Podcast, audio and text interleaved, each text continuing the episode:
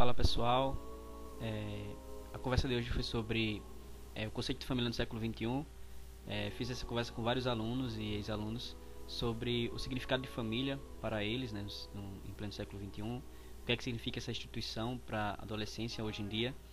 É, também fiz um, um, breve apanhado histórico sobre é, essas relações, né, que são as relações familiares, e também é, decidi mudar também o nome do, do, podcast para Humanas na Escola, para que agregasse mais né, o, o conteúdo que é gravado aqui e é discutido aqui, para que se tornasse mais específico.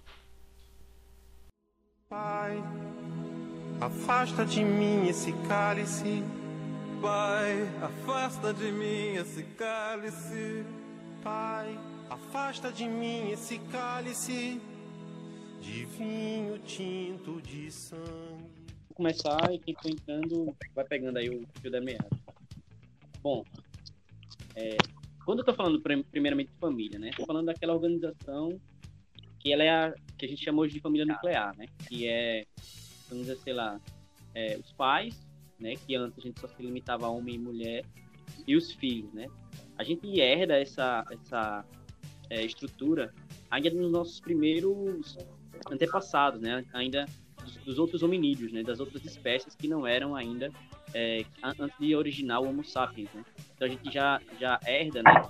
Do, de outros primatas é, essa, essa estrutura do, da relação é, de, com poucos grupos, né? principalmente a relação de identidade, genética, né? Então, os pais que andam com os filhos, pequenos grupos, né? Então, os avós. A gente, a gente era, primeiramente, vocês, vocês se lembram disso da história, né? A gente era, primeiramente, nômades, então andávamos em poucos grupos, né? Então, quando o ser humano, o Homo sapiens, ele já é sapiens, né?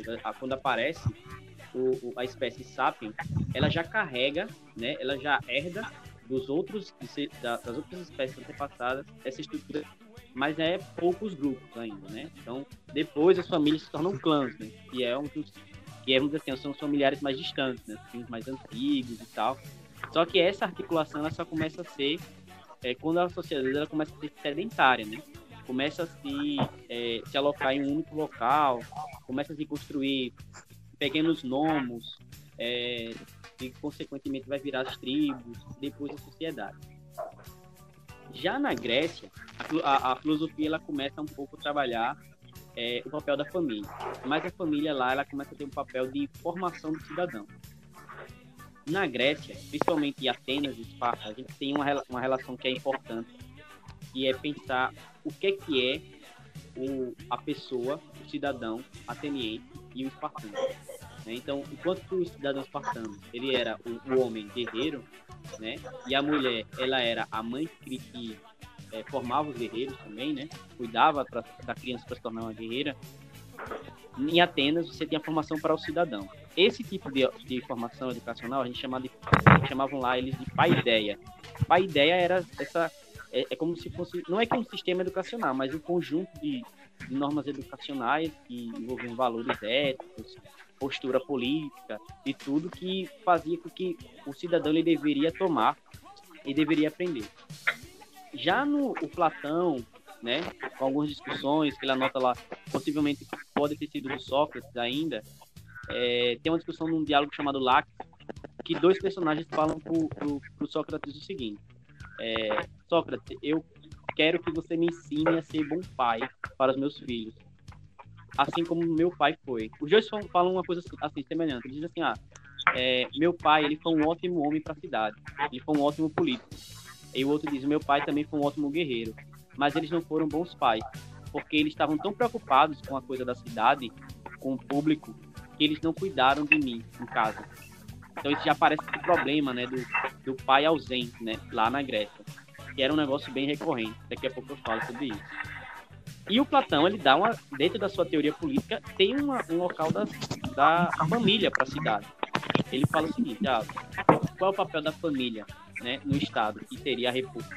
O papel da família né, é de criar os novos cidadãos. Né? Então, apesar de que não existia educação privada do pai e da mãe para o filho, né, como, como você tem hoje, né, hoje você tem a educação primeiramente do pai e da mãe na República você teria uma educação já da própria República para os filhos, não somente destinado à família, né? Então é como se, é como se tipo, a família, pai e mãe, se tornasse todos. Todos fossem famílias de todos na cidade ideal da República. O Aristóteles, ele fala da, da, da família também. Só que ele diz que a família, né, no, no livro 1 da República, ele fala que a, a família é o primeiro, assim, é o que vai dar, dar origem à, à política, né, ao Estado, né? Então ele vai falar como, como por exemplo, é, eu peguei aqui o livro da, da política. Essa dupla união do homem com a mulher, do senhor e com o escravo, constitui antes de tudo a família, né? Assim, naturalmente, a sociedade constituída para promover as necessidades cotidianas e a família. Então, ele vai dar como, como tipo, antes do Estado, a primeira organização é a família. Como nós somos homens né, e mulheres sociais, nós dependemos do outro para viver, a, a, a, primeira forma dessa sociabilidade seria a família, né? Que a gente já estaria inserido. E aí você tem a divisão da própria estrutura familiar do, digamos assim, é, de papéis, que é o papel do homem e o papel da mulher. Se vocês pegam um texto antigo, por exemplo, o Fédon, que é o diálogo do Platão que narra lá o, a morte de Sócrates, as últimas palavras, você passa o diálogo todo esperando a família do próprio Sócrates entrar. entrar. Ele está discutindo com seus melhores amigos, seus discípulos, é, o que é, que é a vida após a morte e tal. No seu leito de morte, ele vai morrer, ele vai tomar o veneno. E no final do diálogo, entra desesperada a mulher dele chorando. Ah, e seus filhos que vão ficar é, órfãos e a nossa casa, não sei o quê. Quem vai me ajudar a cuidar dos filhos? E o Sócrates, ele manda ela calar a boca, praticamente. Assim, ah, vai pra lá, né? Ele dá um, chega pra lá nela. No final, ele dá um abraço nela e nos filhos, mas é, isso se limita aí, né? Então, a família era um pouco diferente, né? Imagina hoje o cara no leito de morte mandar os filhos e a esposa para lá, ter papel, coisas mais importantes para discutir. No sentido de submissão mesmo. Com certeza. Então, qual seria o papel da mulher? desde o período neolítico ainda lá na, né, a gente está indo ainda, chegando no, no, no, na, na agricultura, é, a mulher ela vai ter um papel, né, que é a cuidar da, da, da prole, né, cuidar dos filhos. E o que, é que vai acontecer? Isso vai gerar uma divisão de trabalho entre homens e mulheres. Então, o que é que vai acontecendo? A mulher ela vai, a, começa a tomar o papel doméstico nessa, nessa criação dos filhos e o homem vai dedicar ao trabalho externo, que primeiro é a casa, e depois, né, depois da caça, vai ser a guerra, como papel de, de trazer a riqueza para a cidade e para a família. Né? E você tem, então, começa a, a, cada vez mais... Esse sentido de... Esse sentido de a mulher cuidar, vai no sentido de ela, ela gerou, ela, tem, ela vai ter a maior responsabilidade, ela vai ter a maior parte da responsabilidade. Ah, é por causa da, é porque estrategicamente falando, é, se uma mulher grávida, ela vai, ela vai para para caça, se ela morre, são duas pessoas que morrem, entendeu? Então, ela tem sim, ela, sim. ela teria que ficar é, no seu, uma, em acampada, né, em acampamento, enquanto os homens iriam buscar é, o alimento, né? E, e, isso vai se tornar depois o papel da mulher na família, né? Que vai ser a divisão entre homens e mulheres na sociedade ocidental. Eu não sei como é que funcionaria na sociedade oriental. Vai ter várias diferentes. Por exemplo, você tem tribos é, também africanas e, tri, tribos aqui na América, e a, a, a relação familiar era inversa, porque tem a mulher, ela era uma sociedade matriarcal, a mulher que manda e os homens obedecem, né? Então é uma, é, tiveram percursos históricos diferentes. Na sociedade ocidental, né, que de origem europeia, você vai ter a construção é, patriarcal. O homem ele vai ter esse papel de trazer a riqueza para casa e a mulher submissa cuidar dos filhos. É por isso que a esposa do Sócrates, a Xantipa, qual era o papel dela? O papel dela era cuidar dos filhos. Esse é o papel da mulher na, na sociedade antiga, cuidar dos filhos, somente, cuidar da qualquer de casa. Então, é muito comum, pessoal, essa história da antiguidade até recente, até século XVII, o papel da mulher é cuidar da casa. E, e aí entra a questão. É, o casamento ele começa a surgir como uma instituição. Ele nasce depois da família, mas é ele que vai começar na, na sociedade cada vez mais a instaurar a família. O que é, que é família? Casamento entre homem e mulher. Então você vai ter essa instauração de uma instituição. E essa instituição, né, vai ganhar cada vez mais um papel é, de propriedade privada. Né? Então, por exemplo, quando o cara, né, depois ali do período medieval, né, quando ele vai lá para o é, pedir a, mão da esposa em casamento, é a primeira vez que ele vai lá, são casamentos arranjados, ele tem que dar um dote, tem que dar um dinheiro para que é, des, é, é, despostar a mulher, né, ter, ter a mulher para casar. Então, tudo isso você vai construir e não existe essa relação que hoje exige, que é o papel do amor antes do casamento. Né?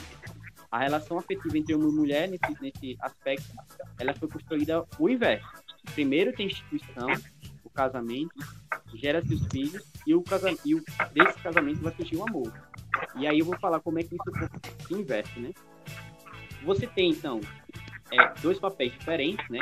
Claro que na Idade Média aí, esses papéis vão ser instituídos por Deus, enquanto que em Platão e Aristóteles o papel da mulher era de submissão ao homem, segundo eles, é por causa da natureza da própria mulher, que seria menos racional que o homem, logo o papel dela é ser abaixo dele.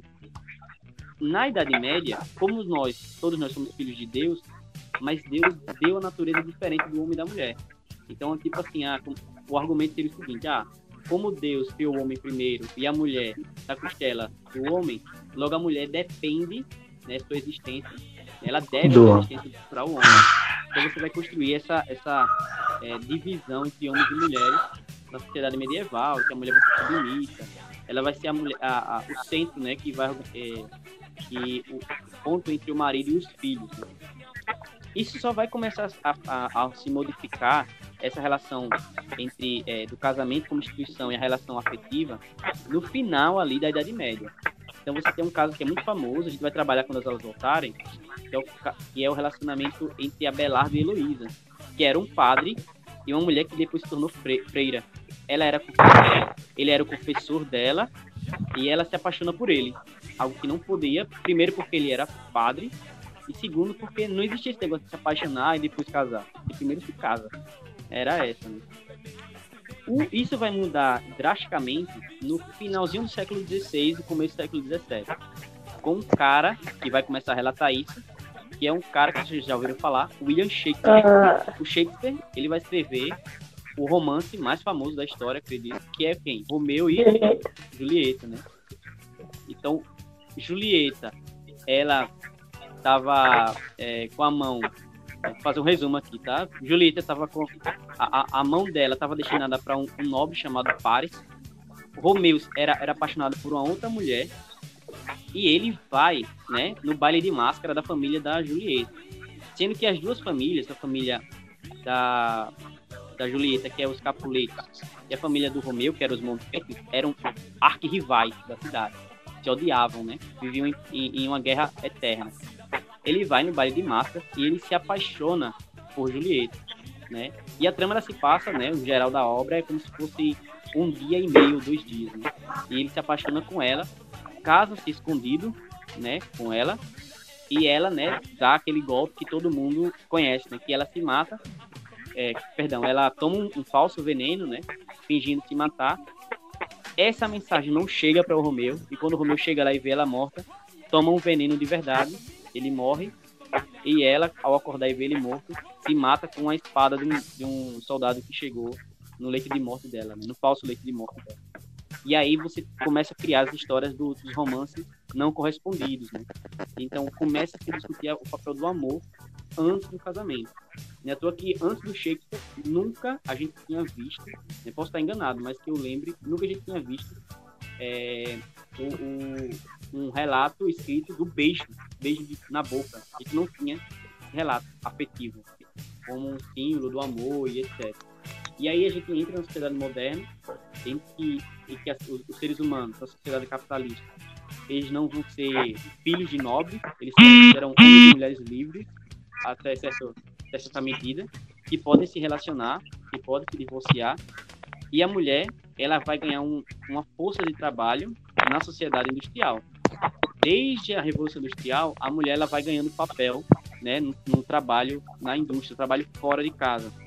Né? Cada vez mais você vai ter aí Antes disso mesmo, ela, ela ainda existia um papel inferior, ela ainda tinha um papel inferior, no sentido de, é, por exemplo, Estados Unidos, por exemplo, depois de as marchas das mulheres, elas conseguiram direito de voto Sim. e tal. É, exatamente. Então, então, trabalho, e aí ela vai começando a conquistar direitos, né? Então, é, direito de trabalhar. Então, esses, esses direitos foram, foram ganhar, é, foram ganhos lentamente, né? E aí você começa a criar o papel da mulher na sociedade, da mulher líder de família, né? Por um negócio que é muito comum, que é os homens irem comprar cigarros e nunca mais voltarem, né? Então você começa essa relação de que a mulher ela vai ser não somente dona do lar, mas também mulher trabalhadora, né? Ela vai trabalhar, ela vai trabalhar fora de casa. E aí, né, principalmente no século 20 e 21, vemos um novo, uma nova estrutura de família, que é na, na, maior, na maior parte das vezes formada por uma única mulher e o filho, muitas vezes avó, os avós é, cuidam do filho. Então, essa estrutura que era nuclear, ela praticamente ela não existe mais hoje, ou ela é relativa, ela, ela muda constantemente. Né? Não existe um, um Antigamente você tinha um conceito de família, que era mãe, pai, filhos, acabou. Isso hoje é muito difícil, né? Você você delimitar, porque por exemplo você não tem é, você tem relacionamentos hoje homoafetivos, que são dois pais ou duas mães que têm filhos. Então não tem como dizer assim, ah, tem que ter um pai e uma mãe necessariamente para ter uma família, né? E na, nessa construção familiar atual, né? E ela é muito diversa, ela é, ela é, ela é diversificada e tem várias estruturas né, diferentes. É, outras estruturas familiares elas estão caindo em desuso. Por exemplo, você tem é, a Sharia na, na, em, em países que até certo, é, assim, até certo modo adotam a Sharia, que é, o, é a conduta de regras para o pessoal que cultua o, Islã, os muçulmanos. Que a Sharia ela dá a possibilidade de o homem se casar com mais de até quatro mulheres, contanto que ele possa é, dar todos os direitos iguais para elas, direitos financeiros e tudo mais. Só que isso, a galera, a galera acha isso injusto ou tudo mais, só que isso tem um motivo histórico, que era porque o, a, a- homens morriam muitas vezes na guerra, e você não tinha, tinha que aumentar a natalidade daquela comunidade, então um homem com várias mulheres aumentava né, a quantidade de filhos. E aí, isso até está caindo em desuso hoje, né? Hum, assim, não, isso acaba sendo uma crendice popular de que todo muçulmano tem mais de uma mulher, né? Então essa relação ela não, ela acaba, ela tá, tá caindo em desuso porque a gente tem uma nova construção social, né, instaurada por, pela sociedade moderna, sociedade capitalista, globalizada, né? Então você tem aí a formação de, de, de várias formas de família que não necessariamente inclui pai e mãe, né? Progenitores, é, os dois morando na mesma casa, né? Principalmente pela construção do direito do divórcio, né? Que, por incrível que pareça, existia antes é, já, já, já era utilizado na sociedade do Oriente Médio. Mulheres podiam pedir o divórcio caso apanhassem do marido, caso não tivesse sido injustiçado, antes do que, a, aqui a- na sociedade cristã é, ocidental. Né? Então, está sendo agora é, é muito mais comum você ter é, famílias que não é, é, optaram não casar e etc. De uma maneira geral, a talvez a, a sociedade, da maneira como ela está hoje, é, é onde você tem mais variações no sentido de família. né? De- não é só, você não tá mais preso. Você não tá mais preso àquela, àquela coisa de pai, mãe, filho. A variação ela se estende muito, principalmente nos anos pra cá. Você, porque você tem muito um sentido de é, pai é quem cria. Se o pai é quem cria, por que você não pode ter outras variações de família do mesmo sentido? O pai não precisa ser o que gera, ou então você não precisa necessariamente daquela figura. Você pode, você tem muitas vezes o mor- morando mo- as pessoas morando com os avós, ou então uma coisa relacionada aos tios, morando mais ali naquela área. Acho que a, a maneira como a, socie- a sociedade mudou permitiu que a gente tivesse uma variação maior do, do que é considerado família hoje. Aham.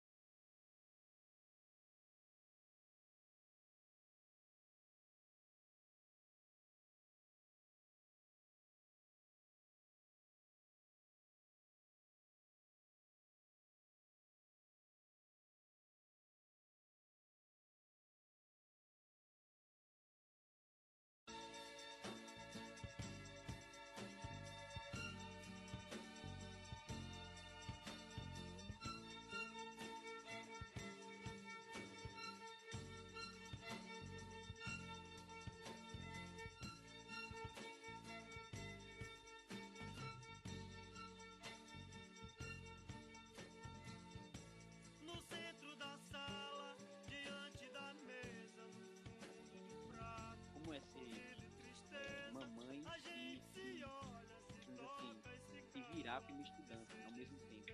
Quais são as dificuldades, é, os altos e baixos? Ah, queria que você um pouco falasse, é, falasse um pouco sobre isso. Né? É complicado porque para ir para a escola, para ir para todo canto, eu tenho que me virar, né, com minha filha. Primeiro que para mim levar ela para a escola não tinha como eu estudar com ela porque ela não ia deixar nunca na vida eu estudar lá, nem prestar atenção na aula, né? Ela ia ficar reinando, brincando, fazendo outras coisas, ia ter que prestar atenção nela do que prestar atenção na aula. Então eu tenho que pegar ela, levar ela para casa da outra avó dela, que mora afastada de mim. Aí eu tenho que andar bastante para poder chegar na escola. Depois da escola ainda tenho que pegar ela lá para poder vir para minha casa. Negócio de estudar em casa, fazer atividade, trabalho e tudo, também é ruim porque eu tenho que fazer ou quando alguém fica com ela, ou quando ela está dormindo, porque se eu for fazer com ela acordada, não dá para fazer, né? Porque não deixa, fica mexendo no caderno, fica fazendo uma coisa, fica fazendo outra, a pessoa não tem como entender nada, não tem como fazer nada. É complicado você estudar com filho. E assim, você teve que parar algum, algum tempo no estudo, ou teve que é, foi se virando mesmo durante a gravidez?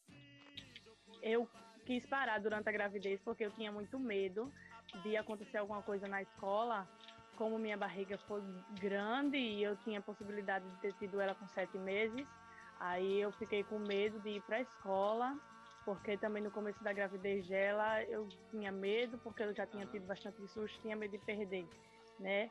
Aí eu pegava e não, não deixei um ano de estudar, que era para mim estar no terceiro ano já, aí eu parei um ano que engravidei dela.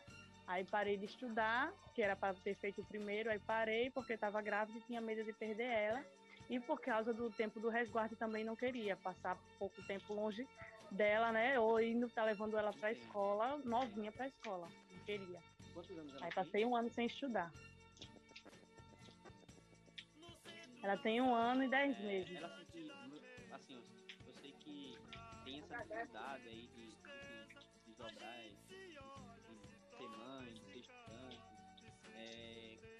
como, e agora, né, principalmente que você, vocês foram é, obrigados a se matricular à tarde, não foi? A sua, a sua turma, não foi? Foi transferida para tarde, da noite para tarde. Foi. É, como, como fica assim, o papel na educação Foi. dela? Assim? Você tem que. É, porque é um tempo a menos que você está com ela. É, tipo, ou ela já É. tá com outra pessoa, mesmo que seja da família, já tá com outra pessoa.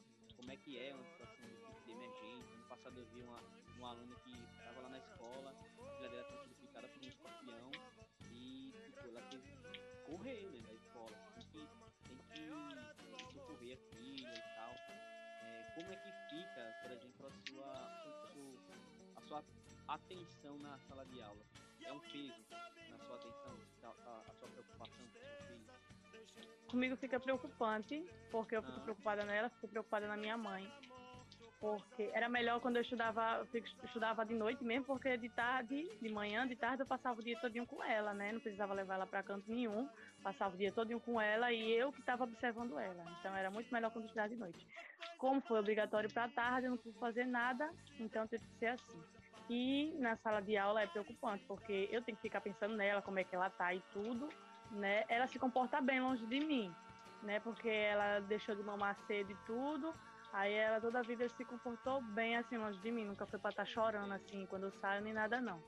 Graças a Deus por isso que eu pude estudar sem ela estar chorando nem nada. Mas eu ficava preocupada com ela, claro, como toda mãe fica, e também ficava preocupada com minha mãe. Minha mãe tem problema de epilepsia, então na escola também tinha muita preocupação com isso, dela desmaiar em casa, alguma coisa do tipo. Já vendo assim pro futuro, é, qual o exemplo, sei lá, de educação você quer passar para sua filha é, nessa, nessa, é, nessa corrida aí, que eu percebo, né, tem, tem muitas alunas que estão hoje, é, nesse desdobramento de ser é, aluna e mãe, que muitas vezes levam os filhos para a escola. É, como é que você dá esse exemplo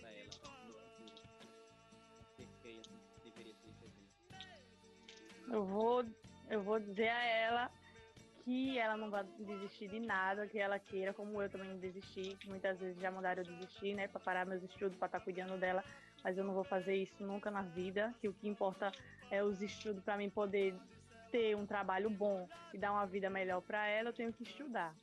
Então eu vou dizer a ela que ela não desista nunca de, de estudar e vou mandar ela se prevenir o máximo também para prolongar o máximo de tempo para ela não ter filho cedo, para ela não passar por isso que eu passo, né? E que muitas meninas passam também, que tem que ir para a escola se preocupando com o filho, levando o filho para a escola, porque isso não é nada bom. E assim, em relação a, a, é, a educação que a sua filha tem é, com você, é, com a a sua própria família, a família dela pai também, ou pode ter com ela.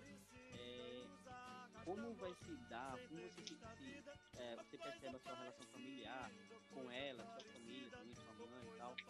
É, essa relação que você tem com a sua, sua filha hoje é diferente da relação que você tinha com a sua família antes, com seus pais, etc. É, é, é um, como é que era a sua, na sua relação com a sua família? Como vai ser a sua relação com essa nova pessoa que, que se enquadra mais próxima da sua família? da sua família? Eu acho que vai ser totalmente diferente, né? Eu acho que foi, vai ser totalmente diferente porque eu, eu fui criada num padrão totalmente diferente Entendo. que ela, né? Então eu acho que vai ser totalmente diferente.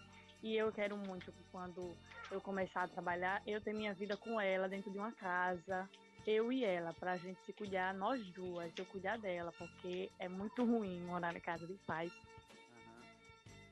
Já disse muitas vezes até aqui pra minha mãe, que o que eu passei, eu não quero que minha filha passe nunca na vida.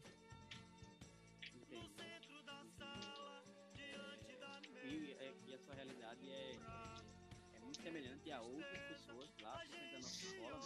Você conhece muitas, muitas mães, né, você lá, e eu percebo que as meninas que são mães, elas são mais atenciosas até mesmo na própria, na própria aula, né? Você Uhum. percebe que teve um amadurecimento por parte de você depois da gravidez? Teve bastante, muito. Eu acho que nem me reconheço mais de quando eu era antes do que agora. Quantos anos tem Eu tenho 17. agora? Já se vê totalmente diferente. Já me vejo da- totalmente diferente daquela menina de antigamente. Como, como assim? Dê, dê um exemplo. O que é que mudou? Eu me vejo mais madura, né? Porque antes meu pensamento era bem diferente do que o pensamento. Eu estava dizendo que antes de eu ter ela, né, ter filho, eu ia pra escola mais para me divertir, mais para ver os outros, brincadeira e tal, só para se distrair. Não estudava antes de prova, não estudava em casa, não estudava em nada. Então eu ia pra escola, fazia a prova, é, assim, as que eu sabia responder, eu respondia, as que eu não sabia, eu chutava. E era isso. O importante era que eu tirasse seis e passasse me arrastando, mas passasse. E hoje em dia não. Depois que eu tive ela, depois que eu tive ela, eu vou pra escola já com o objetivo de estudar mesmo. Porque eu penso assim, né? Pra que ir pra escola? Se eu não quiser estudar, pra que eu vou pra escola? Se eu não quiser estudar, eu fico em casa com a minha filha do que tá indo pra escola só pra se distrair. Então eu vou pra escola, meu foco é estudar mesmo, prestar atenção na aula, pra poder quando chegar um dia de prova, dia de trabalho, eu saber o que responder e tudo. Eu quero tirar nota boa nas minhas provas, que eu não gosto mais de estar tirando aqueles seis que é se arrastando. Eu quero tirar prova na nota boa nas provas. Então agora eu vou para a escola, me dedico, estudo, estudo em casa para fazer prova, presto atenção. E eu acho que foi bem diferente do que eu era antes, porque antigamente eu ia para a escola só por se distrair. Ah. O desafio é quando chega perto de fazer prova. Pra mim, eu acho é esse. Porque eu fico muito preocupada, muito preocupada mesmo de negócio de tirar nota boa. Ah, Então, eu fico preocupada e eu tenho que me preocupar com ela e tenho que me preocupar com os estudos. Aí fica pesado pra mim, tem coisa que eu não entendo, aí eu fico nervosa, vou assistir vídeo aula, vou reler de novo as matérias que os professores passaram, enquanto ela pode vir até mim querendo brincar, quer, é, chorando, alguma coisa do tipo. Aí a pessoa tem que se virar. O meu nervoso maior é esse, o meu desafio maior que eu acho é esse, de estudar em casa, assim, com ela.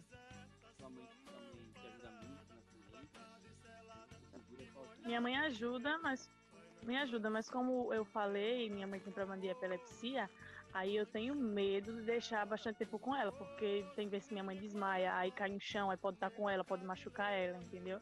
Aí ela ajuda, mas eu tenho que estudar alguma coisa do tipo quando o pai dela ou a avó dela de lá de baixo pegue ela, porque eu fico com menos preocupação, né? Porque aqui, se eu deixar ela com a minha mãe, eu vou ter que me preocupar com ela e com a minha mãe. Eu vou ter que me preocupar da minha mãe machucar ela, se machucar alguma coisa do tipo.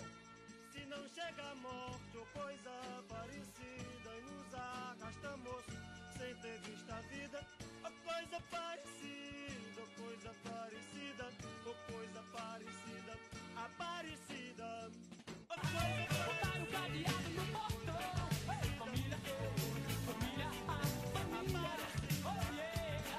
Como se dá uma relação hoje, é, por exemplo, o papel homem e mulher na sociedade hoje? O que é que você imagina? Na estrutura familiar hoje, assim. A distinção, se ainda há distinção entre os papéis do homem e da mulher dentro de casa, na, na criação dos filhos, etc. É, com certeza, ainda há, né? Eu não sei assim como é que é a relação é, com é, da igreja com a família hoje, né? Mas é, existe ainda, pelo menos eu percebia isso quando eu era adolescente, uma, uma espécie de forçação de barra para que os jovens que namoram eles noivem, para É. que eles casem logo.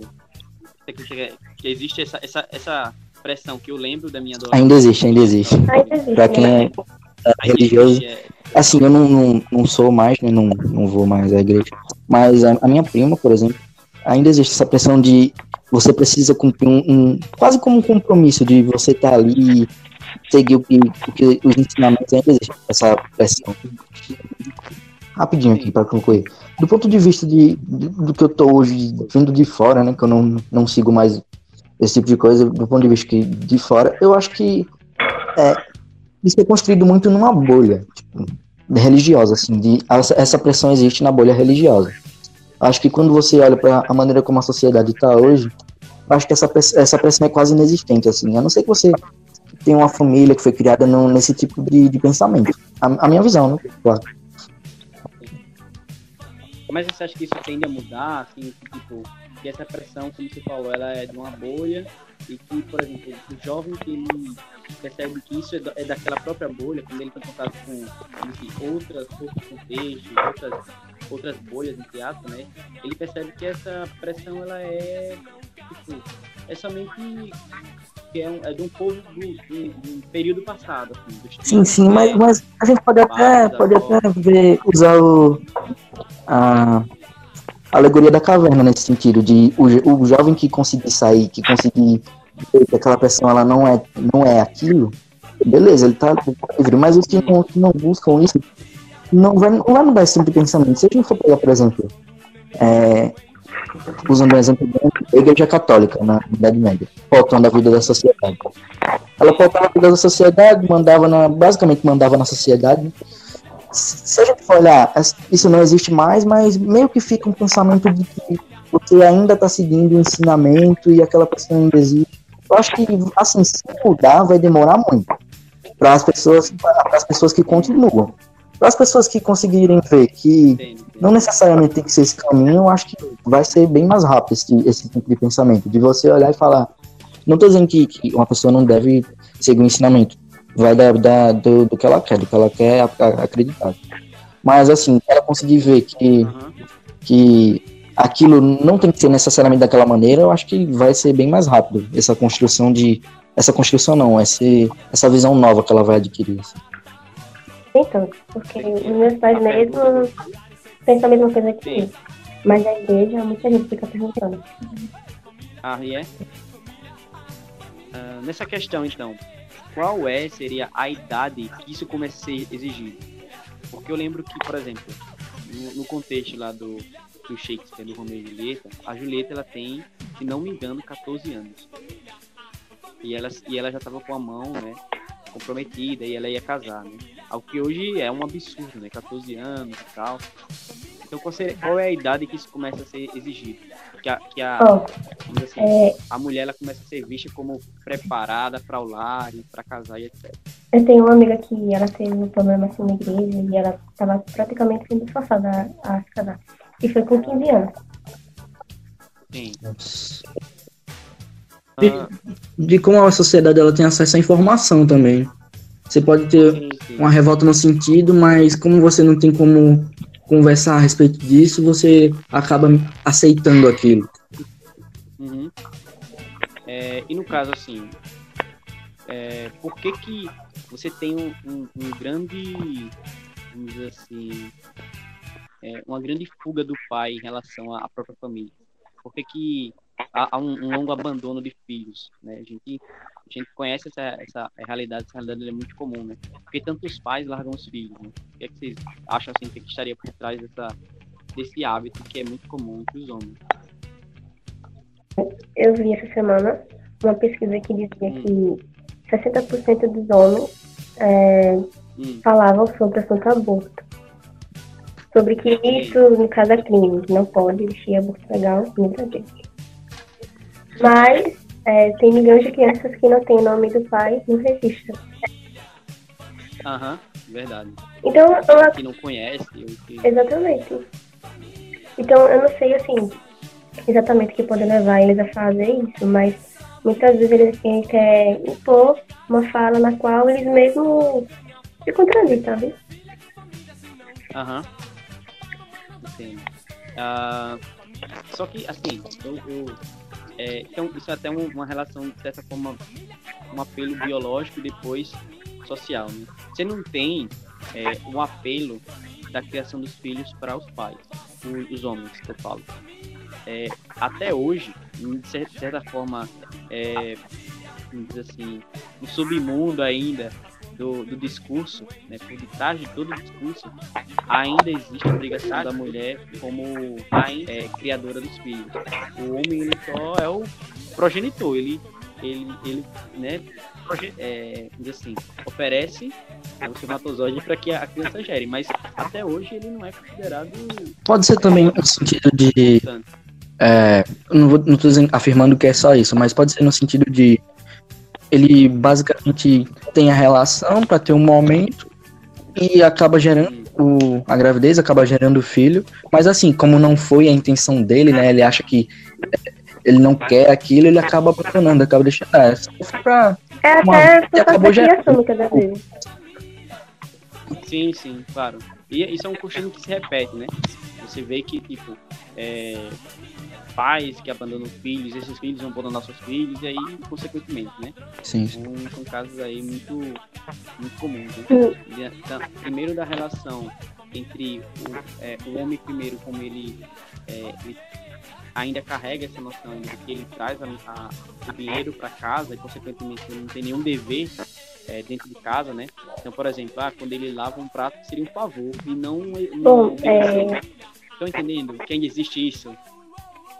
Como, por exemplo, Sim. quando o homem cozinha, é como se fosse uma ocasião excep excep- excepcional, não como se fosse um cotidiano, assim. Assim, ó, Ainda eu acho que existe, mas diminuiu bastante. Eu acho que ainda Assim, ó. existe. Assim, no, no- na minha área de convívio, né? Claro que. é, assim, que no caso não vai cozinhar também, então não. E aí, Cláudio, você vê ainda isso? Por exemplo, meu pai, ele nunca cozinharia em casa. Quando eu- a gente morava junto, é, se ele fosse cozinhar, era, sei lá, um churrasco. Não, aqui não vai cozinha, lavar Uma coisa que não é. É, Não é. exato. Então, tipo assim, não é como, por exemplo, vou fazer o cuscuz hoje. Não era um negócio do, do dia normal, era uma questão excepcional, assim. Algo fora da, é, do roteiro. É que eu adotada, Hum, de verdade, eu sou adotada. E, assim, da minha história, o meu filho não quis, ah, a, ele não aceitou a gravidez da minha mãe biológica. Aí foi um problema, porque ela foi Sim. escutar e tal. Aí ela conseguiu a minha mãe adotiva pra me adotar. Então, ou seja, eu não, não tenho como entender porque eu não entendi por que disso. Porque hoje em dia ele já tem outros filhos, ele vive com outra mulher, ela, entendeu? ah, Eu acho um pouco difícil defender essas coisas. sim. Eu conheço a minha família Ah, sim. Agora, Ah, sim. ah, você tá dizendo que por você, você não tem informações sobre pra. pra... Assim, eu não, eu não tenho uma Acho- opinião formada Ah, Muito- sim, sim, sim. complexa. Entendo. Por exemplo, porque ele, ele Ah. fez a minha mãe biológica, mas ele tem filhos hoje em dia, cuida dessa família. Eu não conheço, só conheço minha mãe biológica. Entendo. Assim, falando do- da experiência um pouquinho rapidinho. A gente, não, a gente não toca nesse assunto, tipo, ah, o homem tem que fazer, mas assim, sempre foi criado pra fazer. Ah, se você quer comer alguma coisa, pode. Se você sabe fazer, faça. Não é uma coisa que você espera alguém fazer. Se você sabe o que você quer, você pode fazer. Apesar de, de não conversar sobre isso, não é uma coisa. A mulher que fazer serviço, do- serviço doméstico. Se você pode aquela coisa, você deve, né? Assim, do sentido de sou eu que quero, eu posso fazer aquilo. Sim, sim, entendo. Então não, não tem É, nada desse pensamento antigo de dizer, ah, o, o homem tem que fazer. Não, acho que isso vai, mu- mudou muito. Na tempo- internet é fácil de ver, né? Pessoalmente é mais difícil. Sim, sim. Aham. Claro, claro que, tipo, essa, essa relação da família, da, essa, ainda existe essa, essa diferença entre é, o homem e a mulher, né, nessa estrutura social, e prevalece de certa forma hoje, né? E isso, isso vai para o mundo do trabalho. Por exemplo, é, o homem, quando ele, quando ele trabalha na cozinha, ele é o chefe. A mulher, quando ela trabalha na cozinha, ela é o quê? É empregado praticamente. Ela é empregada, ela é É. cozinheira, não é? Você tem uma, é, como se fosse um cargo O estereótipo, menor, sim. Mesmo que, exatamente, mesmo que ela faça a mesma atividade que o, que o cara, né? Então, se você vê uma no- mulher trabalhando, Por exemplo, sim, você, você vê né, nos jornais, ah, a empregada vai ter o direito. Você nunca falou empregada, aham, porque a sociedade meio que, que já aceitou isso, que a mulher tem que ser empregada, que é errado, né? exato, exato, é. porque por exemplo, é, quando abre concurso para educação, você abre, por exemplo, professor de inglês, professor de português, professor, professor, professor, chega na parte da merenda, é merendeiro ou merendeira? Merendeira. merendeira. É- Que é um trabalho de quê? Da mulher. Mulher. Percebe que, tipo, você tem essa divisão. É é um detalhezinho. É um detalhezinho de uma Só letra uma no, tá ali que faz numa, toda. numa palavra. É, só uma palavra. Mas tem, um, mas tem um, uma dimensão por trás que a gente nem repara. A gente nem, né, né, nem presta atenção nessa, nessa diferença. Mas ela carrega um negócio aí bem pesado por trás. No sentido até de, de ao longo dos anos, o, o, homem, o homem tomou posição de, de, de liderança. Querendo ou não. Aham. Por exemplo, se a gente for pegar o, os presidentes do Brasil, a gente teve uma presidente que foi mulher ao longo da história. Não tô Aham. se foi, se foi bom ou ruim, não é, não é, esse, não é isso que eu tô dizendo. Sei, sei, sei. Mas só, só foi uma, né? De 30 De um de vários, né? É, e se a gente, a, gente, a gente sempre fala, ah, dando de modo geral, todo mundo fala, ah, a presidência da Dilma foi isso, foi aquilo. Mas os, os outros 30 e poucos homens foi ou Aham. praticamente a mesma coisa, não, não muda muito. Foi, se você acha que foi ruim, você teve 30 e poucos que foi ruim igual. Se você acha que foi bom, você vai ter 30 e poucos que foi ruim igual. Não é porque é, é a mulher, não sei o que, olha só o que a A mulher fez. diferença é as pessoas caladas, né? de é, voltando para esse, esse ambiente doméstico. É, qual a responsabilidade na educação propriamente dita da família? Por exemplo, na reunião dos pais, qual é o gênero que está sempre presente, está mais presente que o outro? As mães. As mães. Mais de 90% pode ter certeza. Com certeza, eu tomo um susto quando às vezes aparece um pai. Era por- Ano passado, acho que vocês sabem que muitas pessoas ficaram em recuperação, dependência na minha disciplina, né? Uhum. E veio um pai falar comigo, um só, acho que ano passado, foi ano passado. O cara era um guarda-roupa, velho. Eu disse, cara, esse cara me bater. Aí eu deixei o pai dele, eu deixei o filho dele em, em- em recuperação, porque, enfim. Mas ele não ia reprovar, não, o filho dele. Era só para o filho dele a, a voltar a estudar. Inclusive, acho que ele estudava no primeiro B, não, no primeiro A com a Cláudia. E o pai dele veio falar comigo, o pai dele me deu os parabéns porque fez o filho dele voltar a estudar. E eu, ah, valeu, só não me bata, moço. E é a reação que, que a maioria dos pais deveria ter, né? Tipo, não é, É, não é o professor que reprovou, foi o aluno. É, então ele veio falar comigo, então eu expliquei a ele qual era a situação, dele, mas não era nada diferente, não. Mas ele foi o único pai que foi na escola falou comigo. O resto eram só mães. né? Então, ma- e, e uma coisa que eu vejo muito comum também, à noite eu dou aula para pessoas que são pais ou mães de alguns alunos da tarde. E eu percebo que a maior parte são mulheres. As mulheres elas tendem ainda a voltar a estudar, uma coisa que os homens não fazem, na maior parte das vezes. Assim, Ou que elas terminam o estudo e muitos homens não conseguem.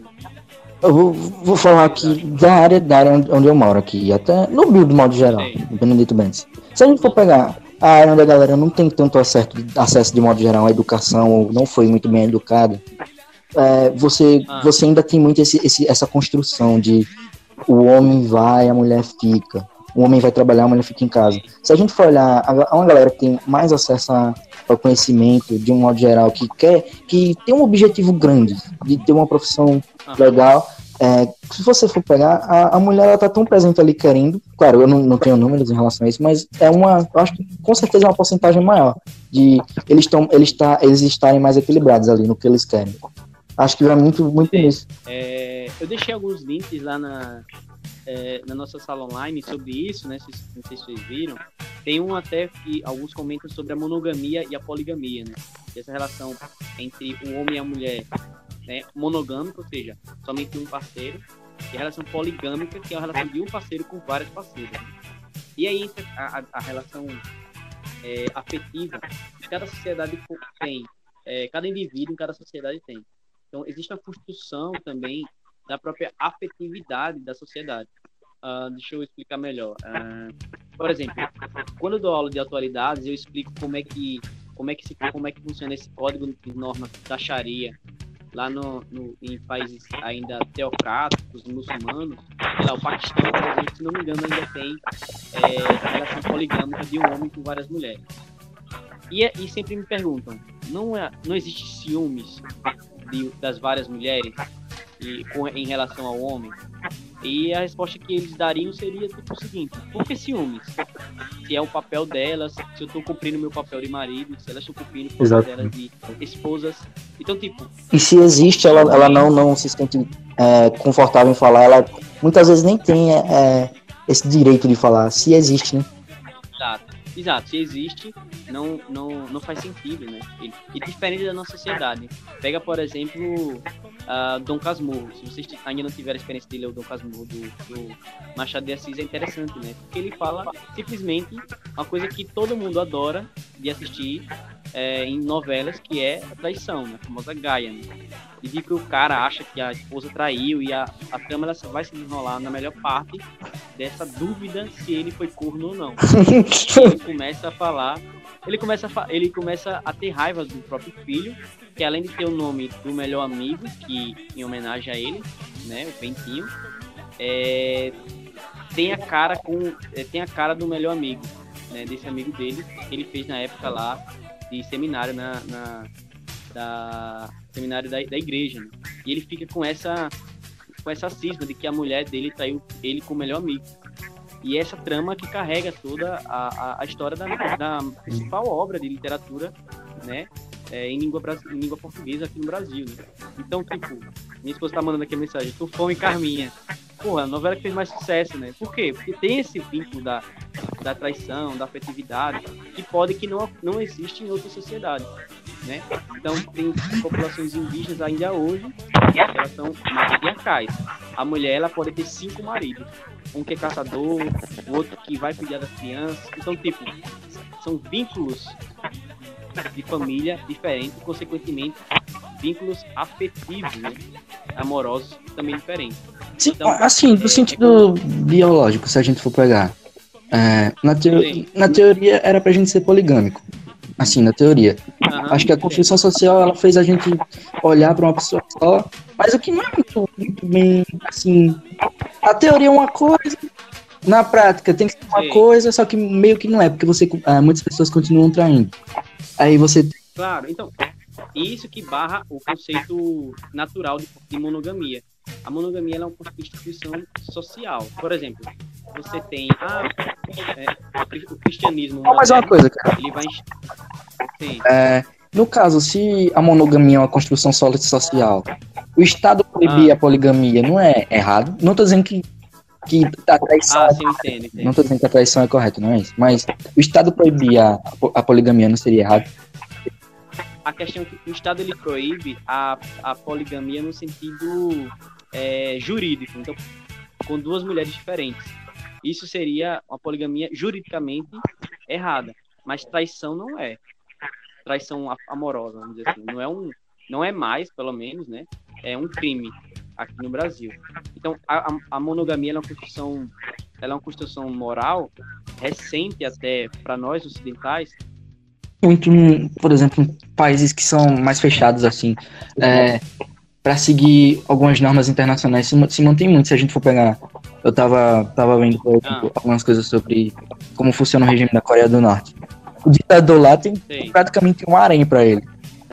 E, e Sim. é uma cultura totalmente de a mulher é inferior, a mulher tem que seguir a regra, você tem toda uma estrutura ali, mas assim, a monogamia tem que ser só para as outras pessoas, para ele pode tudo, praticamente. Na Índia tem um cara que tem 39 mulheres. Isso é a, a famosa construção de haréns, né? E isso, dependendo da própria sociedade, isso não é imoral, né? Isso não, não é considerado imoral. Então, apesar de que algumas pessoas, por exemplo, ah, digam que alguns mamíferos constroem monogamia. Então, por exemplo, os pinguins, eles constroem monogamia. Mas é, isso não é uma relação institucional como a nossa. Né? Não é à toa que o que mais a gente fala é de Gaia e traição e amor não correspondido, né? Em músicas e etc. Porque a gente percebe que isso não é um negócio natural, é, a instituição da monogamia. Dá pra gente dizer que isso até faz ela- parte da. Isso tá.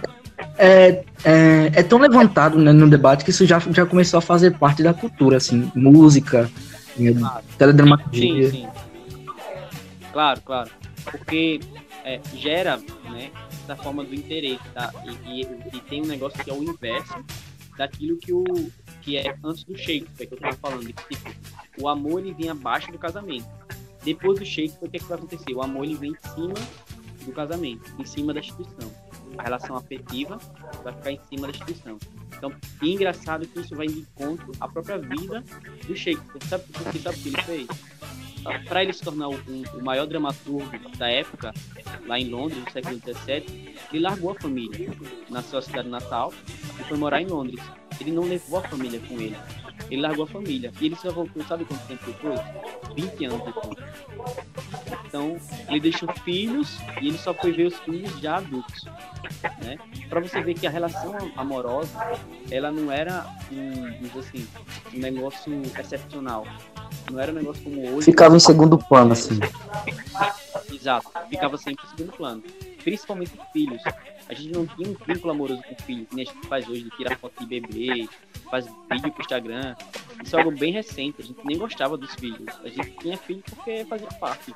Infelizmente vinha e vinha. É. Não existia essa relação amorosa com os filhos, né? Então você vê casos, por exemplo, alguns alunos até, é, alguns alunos meus é, ficam impressionados com você vê a relação dos filósofos com seus filhos, que era uma relação de certa forma de, de desprezo. né, Até idade- uma coisa que, moderna. por exemplo, de a sociedade deixar o filho em segundo plano. Isso acontecia muito, por exemplo, quando você tinha um reinado. A, a filha ficava em segundo plano porque o homem sempre queria um herdeiro para botar em posição de poder ali. Claro, claro. Não podia ser a, a mulher. Exato. exato. Hoje isso é diferente, né? É, e as filhas elas se tornaram moedas de troca. Sim, é. Hoje a, a mulher, ela, a filha, né, ela tem mais afetividade que que Porém, tem, né, nesse caso, né? Pelo menos na, ainda na- tem muito aquilo. Ah, mas você não é menino, você não pode fazer isso. Aham, eu entendo isso. Eu, ve- eu vejo isso muito quando é. a- na minha família era muito isso assim mesmo. E quando eu li Freud, eu comecei a, a ver a minha família ali, né?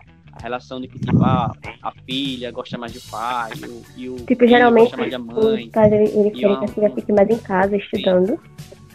E o filho pode ficar mais É. livre, entendeu? Porque então, o filho tem mais liberdade sexual, Sim. filha. A- Até aquela Aí- coisa, quando o homem pega várias mulheres, ele é o garanhão, e quando a mulher pega o cara é oferecido, ainda tem esse tipo de coisa da liberdade sexual que se dá ao homem, mas não se dá à mulher. Então, o filho tem mais liberdade sexual, Sim. a filha. A- Até aquela Aí- coisa, quando o homem pega várias mulheres, ele é o garanhão, e quando a mulher pega vários homens, o cara é oferecido, ainda tem esse tipo de coisa da liberdade sexual que se dá ao homem, mas não se dá à mulher. E eu, como eu tive uma irmã, eu vejo. O meu irmão que- teve filho, acho que com 17 anos, ele engravidou a menina. Para as pessoas isso é normal, tudo bem. Agora, se fosse uma menina no lugar dele, seria outra história. Exato. Por, é, por exemplo, se ele tivesse engravidado uma menina de 17 anos, quem é que ia levar a A menina. Né? Seria, na verdade, a menina, né? Assim, Porque nossa, foi ela que não- fez essa merda. Vou cair mais. É, exatamente, né? Foi ela, né? Não, não foi. Não, é, não foi ele também. né? Então você tem essa divergência que a gente pode falar mais no futuro quando eu conversar ou tentar trazer alguém para discutir como é que é a perspectiva da, é, feminina, né, nesse contexto. Então, é, eu estou me interessando hoje em dia pela filosofia contemporânea e a gente vê que algumas filósofas, filósofas né, algumas mulheres acabaram sendo apagadas pela história e a gente está resgatando hoje em dia, porque antigamente a filosofia era um trabalho só de homens e hoje em dia e as mulheres trabalhavam com isso ao longo da história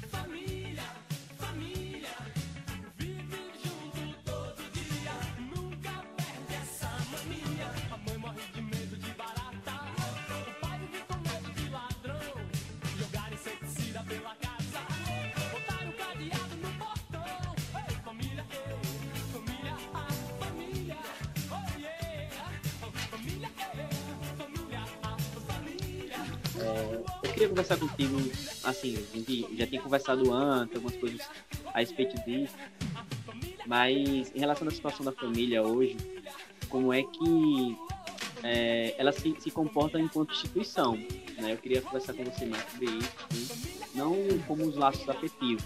Se bem que, claro, né, tá presente aí os laços afetivos entre pais e filhos, mas eu tô falando mais de uma relação mais institucional, né? Os papéis que são Sim. demonstrados, né? Que são é, atribuídos a cada um dos representantes dessa instituição, que é a família, né? Qual o papel do pai, da mãe, Entendi. é, dos... Assim, a minha família nunca foi é, aquele básico da família nuclear. Que é Sim. pai, mãe, eu e um irmão. Nunca foi isso. Meus pais são separados desde que eu nasci. E eu cresci com a minha avó e meu pai sempre foi, assim, um tanto ausente. Minha mãe ausente porque trabalhava para me sustentar em casa. E era. Eu basicamente cresci com a minha avó em casa. Então, a maior figura de família que eu tenho é a minha avó. Hum. É, aquela, aquele papel do pai e da mãe e me educando em casa eu nunca tive. Aham. E até porque, até porque meus pais foram bem ausentes. Meu pai, por motivos diferentes da minha mãe, minha mãe era por pre- precisar trabalhar sustentar Sim. em casa. E meu pai também trabalhava, mas era mais por opção no começo. É, É. Eu, eu me peguei a figura paterna, assim, já bem, assim, depois dos 10 anos. Foi aí que a figura paterna se tornou alguma coisa presente na minha vida. E depois deixou de ser ninguém. A figura do pai, ela, ela tá se tornando cada vez mais descartável nas relações familiares, né? É, você tem Uhum. esse, esse, esse vínculo né, da, da necessidade do pai em casa, né, ele, ele acabou, é, ele tá sendo, dizer assim, é, algo irrelevante praticamente, né? Principalmente na criação dos filhos, né? É, porque, tipo, quando você tem a dependência do pai como aquele que é, trazia sustento para a, a família nuclear, né? Porque a, a, mulher ela não, não podia trabalhar, né? Por, por causa da, imposição social, né? É, ela não podia trabalhar, mas o homem dava sustento para casa, né? E aí você tem a impossibilidade de existir também a separação. Mas quando surge a possibilidade da mulher trabalhar e da separação, o homem também ele vai perder o seu vínculo, é, o seu próprio vínculo com a família. Visto que ele não vê mais a sua, a sua é, obrigação enquanto pai de prover sustento para a família e, e até mesmo para a criança, né? Como você vê hoje essa situação assim de que tipo é, recriar a paternidade? Você tipo, a- a- será que é possível a gente ressignificar a paternidade? Assim, é, eu acho que a paternidade, é, assim, nos dias de hoje, é uma coisa, tipo, é como se fosse, se torna cada vez mais raro nas famílias, tipo, porque hoje as, a- as mulheres, tipo, elas já se sujeitam mais a numa, numa, tipo assim, num relacionamento abusivo, ou no relacionamento onde ela apanha, onde ela sofre abuso psicológico por, por, por necessidade de sustentar a criança, já que houve uma certa emancipação da mulher para que ela possa ir trabalhar. Então, nas relações de hoje, a paternidade tem sido cada vez mais, assim, é, é- eu não vou dizer marginalizada, mas a paternidade se Uhum. limita à paternidade no casamento, que é quando Sim. os dois pais estão juntos e o pai é presente da vida do filho. E tam- mas também tem aqueles pais que, mesmo casados com a mãe, são pais ausentes. Né? Mesmo Sim. dentro de casa, são pais ausentes. Então, a, paterni- a paternidade hoje tem uma função muito diferente do que já teve um dia. A ressignificação da paternidade é, tipo, é como uma desconstru- desconstrução Sim. daquela imagem paternal que só saía para trabalhar e trazia comida para casa e tem assim tem tido necessidade de se tornar cada vez mais aquela aquela imagem que a gente só tem da mãe que é a imagem de afeto imagem Aham. de, de cuidar mesmo hoje acontece muito mais de pais tipo participarem da criação do filho em, em Sim. relação enquanto um casal está junto uma união estável um casado do que antigamente já que é, toda a criação era tipo depositada em cima da mãe. Mas por outro lado existe tipo muitas mães solos que têm que lidar com a criação do filho sozinha. Então é, são dois extremos né? Aquele aquele pai que entende o papel dele e ressignifica o papel dele não sendo só para é, é, o para casa sem participar proativamente da, da criação do filho, tem aquele pai que simplesmente é, ignora a existência do filho. Sei. Claro, é.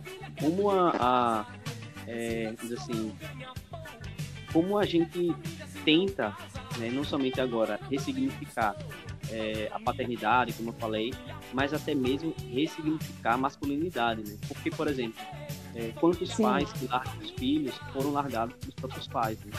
É, então, tipo, a gente Sim. tem, por mais que, que tivessem sido criados por mães solo, mães solteiras, é, ou mães independentes, é, eles também podem reproduzir esse mesmo, esse mesmo efeito de tipo ser largado e largar também. Sim. Como a gente pode fazer essa construção, na sua perspectiva, seja a construção escolar ou até mesmo em casa, para que esse ciclo seja quebrado? Eu acho que, é como você disse, esse ciclo é fruto não só da criação que ele vai ter, esse fruto Ah. da sociedade, da sociedade, da comunidade que ele está inserido.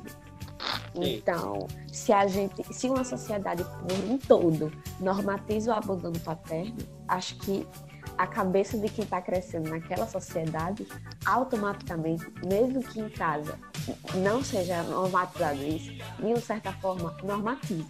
A gente Sim. sabe o, o quão grave é o abandono paterno e o quão pertinente para sociedade é o abandono paterno.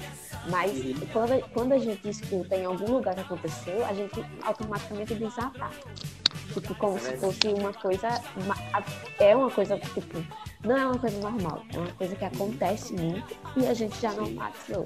Eu acho que pra gente quebrar esse ciclo, a gente tem que parar de normatizar pais que, que abandonam seus filhos, a gente tem que, é, além de criar meninos com, com essa consciência de que masculinidade não é abandonar os filhos ou, é, tipo, é, abandonar os filhos, deixar na mão da mãe, depositar toda a responsabilidade em cima da mãe, a gente também tem que, que parar de normatizar isso em comunidade.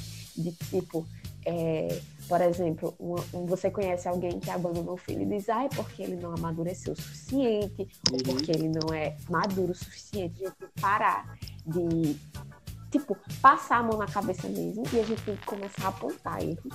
E Sim, também martirizar esses erros, porque não é só, um- por exemplo, não é só um filho, não é só um, um ser humano jogando no mundo, é uma pessoa que é completa de sentimentos, repletos de, de necessidades afetivas, afetivas, financeiras, então a gente tem que parar, primeiro, é, parar de normatizar isso na sociedade, parar de, de, é, parar de, de- de lidar com isso como se fosse uma coisa normal, até mesmo com os homens que fazem isso e também criar criar meninos que entendam que isso não é normal e que isso não é aceitável. sim. Ah, Véi, bem legal a sua, a sua, é, seu posicionamento assim. Tava fazendo refletir sobre essa situação é, do- da questão da- do amadurecimento, né? É imposto, por exemplo, Aham. a um dos dois gêneros o amadurecimento é, logo cedo, né? O amadurecimento precoce, né? Enquanto que o, o homem, a sua irresponsabilidade, ela é sempre dada como. É, sempre tem uma desculpa, né? Sempre tem um negócio que, tipo assim, ah, o, o amadurecimento ele independe da idade mas para as mulheres esse amadurecimento ele tem que ser é, bem antes, né? bem no, assim, bem, é, até mesmo na, na, na, no início da, da, adolescência você tem né, uma certa é, responsabilidade constante né, da, do gênero feminino. Agora, em relação a, a, essa estrutura familiar, seria possível a gente conceituar hoje em dia ou ela, assim, o conceito de família nuclear, ela já é uma, uma instituição fracassada já. Não tem como você ter um núcleo familiar numa, numa sociedade capitalista como a nossa, de que é, as pessoas, por exemplo, decidem não, não ter filhos, decidem não, não ter relacionamentos sérios, é, então, tipo, tem é, homens e mulheres que escolheram né, não, não ter família.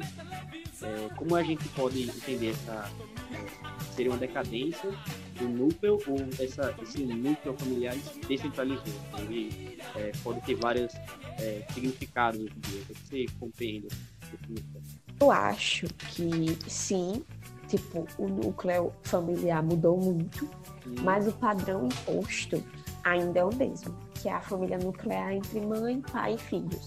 E, tipo, depois de muito tempo, a gente viu que essa estrutura é sim fracassada. Não Sim. por ser, não por, pelos dois seres humanos ou pelos filhos. Sim. É pelo, pela imposição que a família monogâmica impõe sobre esses dois. A gente sabe que a gente tem é, aquele aquela, aquela falsa idealização do amor, que a gente se prende a relações abusivas e a relações totalmente fadadas ao fracasso pela justificativa do amor. A gente sabe que famílias, sim, vivem em ciclos viciosos de infelicidade por, tipo, por querer manter as aparências de uma família padrão, de uma família tradicional. Então, eu acho que a estrutura familiar é sim fracassada hoje em dia, mas não por ser um homem ou por ser uma mulher e o filho. Acho sim. que é a forma que as pessoas vivem com essa relação. A relação entre pai, mães e filhos tem sido cada vez mais, assim, principalmente na nossa geração, que é uma geração que fala mais sobre as coisas, a gente vê que é, por exemplo, a gente a, tipo fazem muita piada com isso. Mas a gente sempre vê homens infelizes um casamento, mulheres infelizes um casamento, filhos infelizes com a, com a relação com os pais. E isso tem, isso tem acarretado muitas, assim, é, em muitas. Peraí, em muitas mudanças, sabe, no comportamento das pessoas em sociedade. Por exemplo, a gente tem a normalização é, do, do, relacionamento abusivo, que ah, você é mulher, você tem que aguentar esse casamento, ou então ah, você é homem, se você deixar esse casamento, você vai deixar de ser, você vai, se deixar, você vai ser um moleque se deixar. E a gente não precisa disso. Tanto uhum. é que a, a família monogâmica por si é uma, é uma instituição, não é não é para você visar felicidade, não é para você visar realização pessoal. É uma instituição Sim. que tem o seu marido e vocês têm uma conta conjunta e vocês estão criando patrimônio para deixar para os seus filhos. Sim. E o resto é totalmente esquecido, que é aquela relação de que é a relação de afeto com os filhos, é a relação de afeto com o seu marido. O resto é totalmente esquecido só para manter a instituição da família. Claro. Não, não há um, um um, um, um é, como é que eu posso dizer, não há um, assim, uma, um esforço para se manter a relação afetiva ou a colaboração afetiva pra, da família. A gente vê esforços para é, manter a instituição família. Tanto é que a primeira coisa que todo mundo diz, ah, mas vocês vão ter que vender os imóveis, dividir tudo, como empecilho para o divórcio, sabe? Aguenta para não, não acontecer isso. é. É engraçado isso. De, tipo... Pra não ter que dividir a casa. É, verdade. E como você falou, essa, existe essa articulação, né? De um sentimento atrás do sentimento. Que é, por exemplo, o amor e atrás dele o sentimento de, é, de amor abusivo, né? Atrás do amor você tem aí. Sim, de posse. A, a posse, né? Então, é, você vê essa relação de propriedade, né? Quando, por exemplo, é, ainda existe o vínculo de que a mulher ela adquire o nome, o sobrenome do homem, né? Como se tipo ela ganhasse, né, um nome que agora ela tem um, um dono, né? Ela virou propriedade, né? Do, do homem. Ainda você tem esses resquícios ainda dessa é, dessa população, da relação é, abusiva ainda, né? Dentro da, da própria relação do contexto familiar, né? E que isso, né? Vai se prolongando, isso cada vez mais a gente vê de uma forma sutil, porque você agora tem leis que, que é, recriminam, por exemplo, a, é, a, como posso dizer, a Maria da Penha é uma lei que ela recrimina as agressões, né? Principalmente as agressões que o pessoal ainda acredita principalmente são as agressões físicas, né? Mas também agressões Uhum. verbais, psicológicas, né? É, e de outros Uhum. modos né, de violência, de violência doméstica. E isso me fez lembrar também como o Michel Foucault, né, um filósofo francês, ele é, trabalha com como foi construída a sexualidade dos indivíduos é, na modernidade. Uhum. Ele, ele cita, por exemplo, ah, quatro, quatro tópicos, né? E um desses tópicos é o que ele chama de esterilização do corpo da mulher, né? Como o corpo da mulher ela vai ser, vai ser qualificado e desqualificado. Então, por exemplo, é como você vai criar na modernidade um- uma, uma espécie de estereótipo da mulher que ela, que ela é prostituta, de uma mulher que ela é mãe, né? E ela vai ter que exercer naturalmente o seu papel biológico e moral de ser mãe, de ser uma boa, né, é, de ser uma, uma boa mãe para prole. Então você tem essa, essa imposição, né, do núcleo familiar, principalmente para a mãe aí já na modernidade, né, dessa construção da sexualidade tanto dos homens como das mulheres, né? principalmente, né, obviamente, focando aí na mulher, né, no seu papel social enquanto, é, vamos dizer assim, núcleo familiar. Né? Ela seria aquela que manter, manteria né, essa instituição. E como você falou, essa instituição, ela está cada vez mais demonstrando ineficiente, né? principalmente é, essa, a, aquela chamada família tradicional. Né? Então, a família tradicional brasileira, né, Uhum. que percebe aí, que de tradicional ela não tem nada, né? Então, você tem aí relações conjugais, você tem, né? E outras coisas, né? Aham. filhos fora do casamento.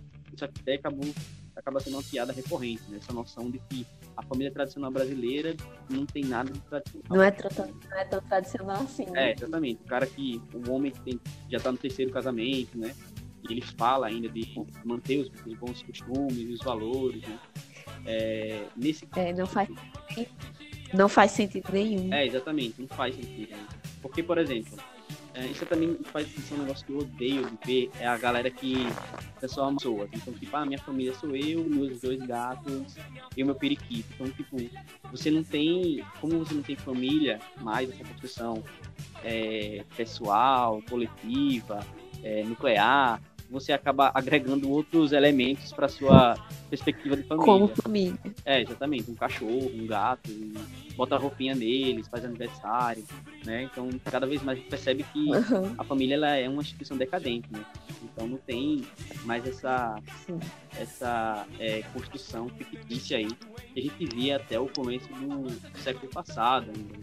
Então, é, hoje eu percebo que, tipo, com a, a exploração do trabalho agora, independente do gênero, tanto homens como mulheres, você tem um aumento da exploração do trabalho, é, a mulher ela não tem mais essa necessidade, né? Não está tendo, né? Cada vez está tendo cada vez menos essa obrigação de, de ser somente mãe e ela está buscando mercado de trabalho, então buscando trabalhar, aperfeiçoamento educacional, que inclusive é maior do que dos próprios homens, né? Então as mulheres estudam mais que os homens, a gente consegue perceber isso. né? E, e dentro de, de toda essa formação, assim, o que é a sua visão de família para o futuro? Ai, sinceramente, é um pouco difícil de mensurar. Tipo, porque essa visão de família que a gente tem, que é pai, mãe e filhos, é, é relativamente nova, né? Sim. Tipo, né, muito tempo atrás, a comunidade era a família de todo mundo. É, uma mãe, uma mãe tinha um filho, e esse filho era filho da comunidade inteira. Sim, E acabava que filhos de outras mulheres se tornavam irmãos. Então, esse, esse conceito de família é relativamente novo. Então, eu não acho que ele não acho que ele se estenda por muito tempo, porque como você disse, é uma estrutura decadente. sim. Mas eu não acho que ele dure, tipo, tanto, tão, tão pouco tempo para eu poder mensurar o que pode ser a família no futuro. Uhum. Mas, assim, com as perspectivas que a gente tem hoje, que a gente pode dizer assim, ah, a gente mudou de pai, mãe, pai, mãe filhos para dois homens formarem uma família, adotar uma criança, para duas mulheres é, pa- passarem por, vertila- por- por fertilização in vitro e terem uma criança. Uhum. Então as estruturas elas já começam a, a- a se modificar em alguns Sim, em algumas instâncias, mas que a gente sempre tem um padrão a se estabelecer, um padrão que a gente, que a gente não, que as pessoas ensinam para uma criancinha. Aham. Você tem que crescer, arrumar uma namoradinha, casar e ter tudo. Verdade, verdade. A gente sabe que a gente sabe que algumas famílias já mudaram a estrutura de pensamento na criação de, de, de crianças, né? Então, aí pode ser que as crianças de agora cresçam com uma, com uma concepção diferente do que é família. Por exemplo, uma criancinha muito que cresce com pais que são é, menos conservadores, dizendo assim, que Sim. não assim estabelece preconceitos para ela, que do- dois homens em uma família, ela vai crescer sabendo que aquilo também pode ser uma família, que pode ser o futuro dela ou não. Uhum. Então, eu acho que isso depende muito do que a gente implanta hoje nas crianças Sei. que as crianças podem, po- podem crescer, muitas crianças, acreditando na, na estrutura decadente de família de hoje, podem crescer muitas crianças conscientes de que essa estrutura não funciona tão bem assim. Aham. Então, é muito relativo ao como as crianças vão crescer e como as crianças estão sendo ensinadas. Na- é, eu digo na socialização primária, na secundária, na terciária também a, a concepção da, da, da família que essas crianças desde pequenininha vão entender o que é. Aham. Depende muito do que a gente está ensinando para elas. Entendo. É, Bom, acho que só era isso mesmo. Queria adicionar a sua conversa com, a, com o pessoal e a gente, e eu vou montar, né, vou editar. Muito obrigado mesmo. Quero que fale, conversar com você mais, né, com, outra, nos outros, é, nos outros temas. Vamos tratar de desigualdade social aí, a gente vai conversar bastante sobre isso. Certo? Eu queria já deixar o convite aí pra gente certo. conversar mais pra frente, tá bom? Qualquer coisa pode chamar, tá, certo. bom? Tchau, muito obrigado, viu?